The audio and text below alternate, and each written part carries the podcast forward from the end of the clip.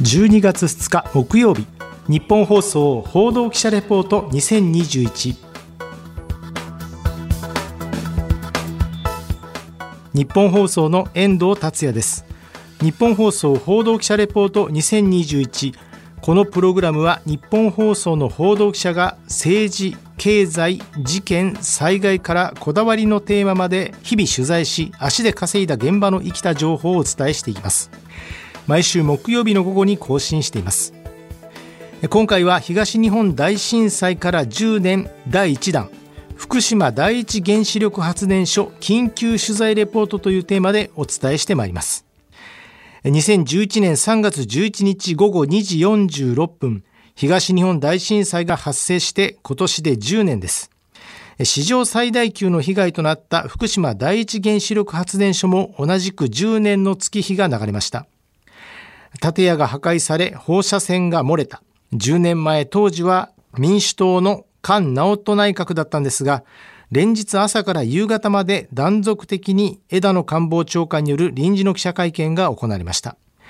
原発の状況については情報も錯綜し当時の菅総理自らが現地に向かい自衛隊のヘリを使い福島第一原発の上空から放水するなど対策を試みましたがほとんど効果は見られず。放射性物質が大気中に飛散しました。原発事故の発生からおよそ1ヶ月が経過した4月12日には原子力安全保安院が今回の原発事故のレベルを1986年に発生したチェルノブイリ原発事故と同じレベルと判断しました。それを発表する原子力安全保安院の記者会見です。3月18日以降に得られました情報を踏まえてレベル7というふうに暫定評価をいたしました。放射性物質の放出量は同じレベルにありますチェルノブイリ事故の1割程度でございます。その後は廃炉に向けた作業が行われ10年経った今も続いています。順調に進めば2041年から2051年にはその作業は全て終了する予定です。しかし原発の近くにある貯蔵タンクに保管されている汚染水から汚染物質のほとんどを取り去ったアルプス処理水についてはさらに適正な処理をした上で2年後をめどに海に流すという方針を政府は決めたものの海洋汚染につながるのではないかという反対意見もありなかなか進展しない状況が続いています。そんな中福島第一原子力発電所は今どうなっているのか。その中を自分の目で確かめたいと日本記者クラブ主催の取材団に申し込み選考の結果10人のうちの1人に選ばれまして先月26日に取材に行ってまいりました。福島第一原発の入り口では新型コロナウイルスの感染対策として体温チェックさらに手指の消毒といった作業をした上での入港となりました。東京電力によりますと福島第一原発でも感染者は出たそうで感染を防ぐために PCR 検査最近は抗原検査も実施していてとにかく廃炉への作業を遅れさせることなく対応をしていくということになっています。また現場に移動する際には視察バスその前にはマスクヘルメットベスト靴下ゴム製の靴さらに放射線を測る線量計という装備で現場に入りました。まず建屋が吹き飛んで無残な骨組みと瓦礫の姿を晒した1号機。そのすぐ隣にある2号機3号機はバスから降りてほぼ100メートルの高台から取材しました。1号機はほぼ被災当時のまま骨組みが動物の骨格の模型のようにあらわになっておりまして鉄骨が曲がりさらに瓦礫が至る所に積み重なっていました。ただ先週入ったニュースでは来年1月にもロボットによる燃料デブリこの燃料デブリとは溶けた核燃料が冷えて固まったものなんですがその取り出し作業を始める予定です。さらに3号機4号機は核燃料の取り出しに成功しています。高台から取材した時の様子。東京電力ホールディングス広報室兼福島第一原子力発電所廃炉カンパニー廃炉コミュニケーションセンターリスクコミュニケーターの高原健一さんが説明してくれました。1号機になります。で1号機はあの、まあ、一番最初に爆発したのはプラントなんですけどもあの瓦礫が溜まってるの分かりますよね。で実はあそこの下にですね燃料プールがあります。でこの瓦礫を撤去しないと燃料取り出しができないんですね。ということがあってこれからこの瓦礫を撤去することの作業を開始しますけれど、実はあのその瓦礫の下に燃料があるので、このままほっとくと、瓦礫がいついずれ下に落っこって、それこそ燃料プールから燃料取り出せなくなっちゃうので、今実はその瓦礫の下のところ、プールのところに、簡単にクッションみたいなイメージのエアクッションみたいなものなんですけど、プールの上に浮かべてるんですね。それによって、万が一瓦礫が崩れても、直接燃料に当たらないような対策も今施しているところです。74.5マイクロシーベルトパワー。音声の最後の方に線量計が警告音を発しています。ここからは少し数字の羅列が続きますので、前提としてお伝えしますと、1ミリシーベルトは1000マイクロシーベルトです。1号機から100メートルほどの場所では70マイクロシーベルト程度。1号機のすぐそばの場所ではおよそ370マイクロシーベルトの表示がありましたから、10年が経過してもまだ高い数字であるなというふうに肌で感じました。ちなみに福島第一原発の作業のルールとして1日に浴びる放射線の許容量ですが0.1ミリシーベルト100マイクロシーベルトと決められています。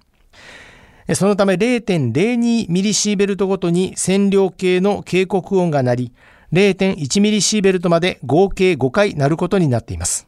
ちなみにこの0.02ミリシーベルトとは X 線で1回に浴びる放射線の量が0.01ミリシーベルトと言われています。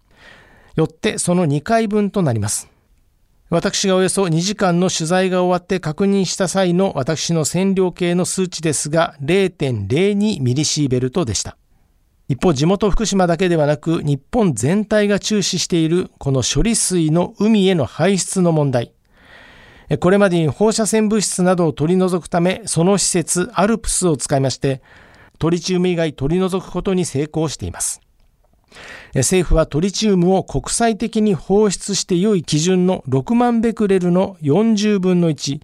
1500ベクレルまで薄め、海洋への排出を2年後をめどに行うと、今年4月に当時の菅総理大臣が記者会見で表明しました。ただこれについては、未だに福島県の漁師の方々や各団体の方々などから懸念の声が上がっています。このアルプス処理水の海洋排出について東京電力は事前に魚への影響があるのかどうかこんな調査を検討しています。我々がアルプス処理水の方針の中で言ってることですけど魚の飼育は考えてます。アルプスの処理水の排水前の段階でベースメントとなる普通の海水のレベルのほとんどベクレル数がないような水。と1500ベクレルパーリッター。この水の環境下で両方で飼育してみるとそこに差が出るのかみたいなことは専門機関と方に相談しながらそれやっていきたいと思ってます。でかつ今度排水開始したらですね開始したところのよやっぱりこう環境の水それを使ってあの魚のまた飼育をすることによってやっぱ環境影響への配慮配慮というか確認をしていきたいとは思ってます。担当の高原さんは全面的に一方的に進める気はないんですよと話してくれた上で現実問題として再来年の春にこれまで用意していたタンクがいっぱいになる。これまでの137万トンの処理水が眠っている状況をこれを境にきちんと次の手立てを考えないといけないという現実へどう取り組むべきなのか苦悩の表情が伺いました。そして新型コロナウイルスの影響で福島第一原発への視察がストップしていましたが、10月から再開し、希望が殺到していて、1日に何回かに分けて協力をしているものの、1日に100人程度が精一杯という状況も知ることができました。東京電力の高原さんはとにかく現場を見てそれぞれの考えを様々な立場から伝えてほしいという希望を持っています。興味を持ってもらうことが第一でで興味を持ってもらった上でかつ我々の説明で理解を深めてもらえるならばなおありがたいなとでしかも皆さんのメディアの方ですけどメディアの方はメディアの方なりにやっぱり思うところがあって記事になさったり、まあ、あの報道されたりっていうことになるのかなと思いますけれど一般の方々だってやっぱり分からないことを理解するっていうことはとてもあのあると思うんですね。まあ、そういったこともありますし中にインフルエンサーみたいな人もいますまあ、そういう人たちがやっぱり思ったことを伝える、まあ、直に伝える、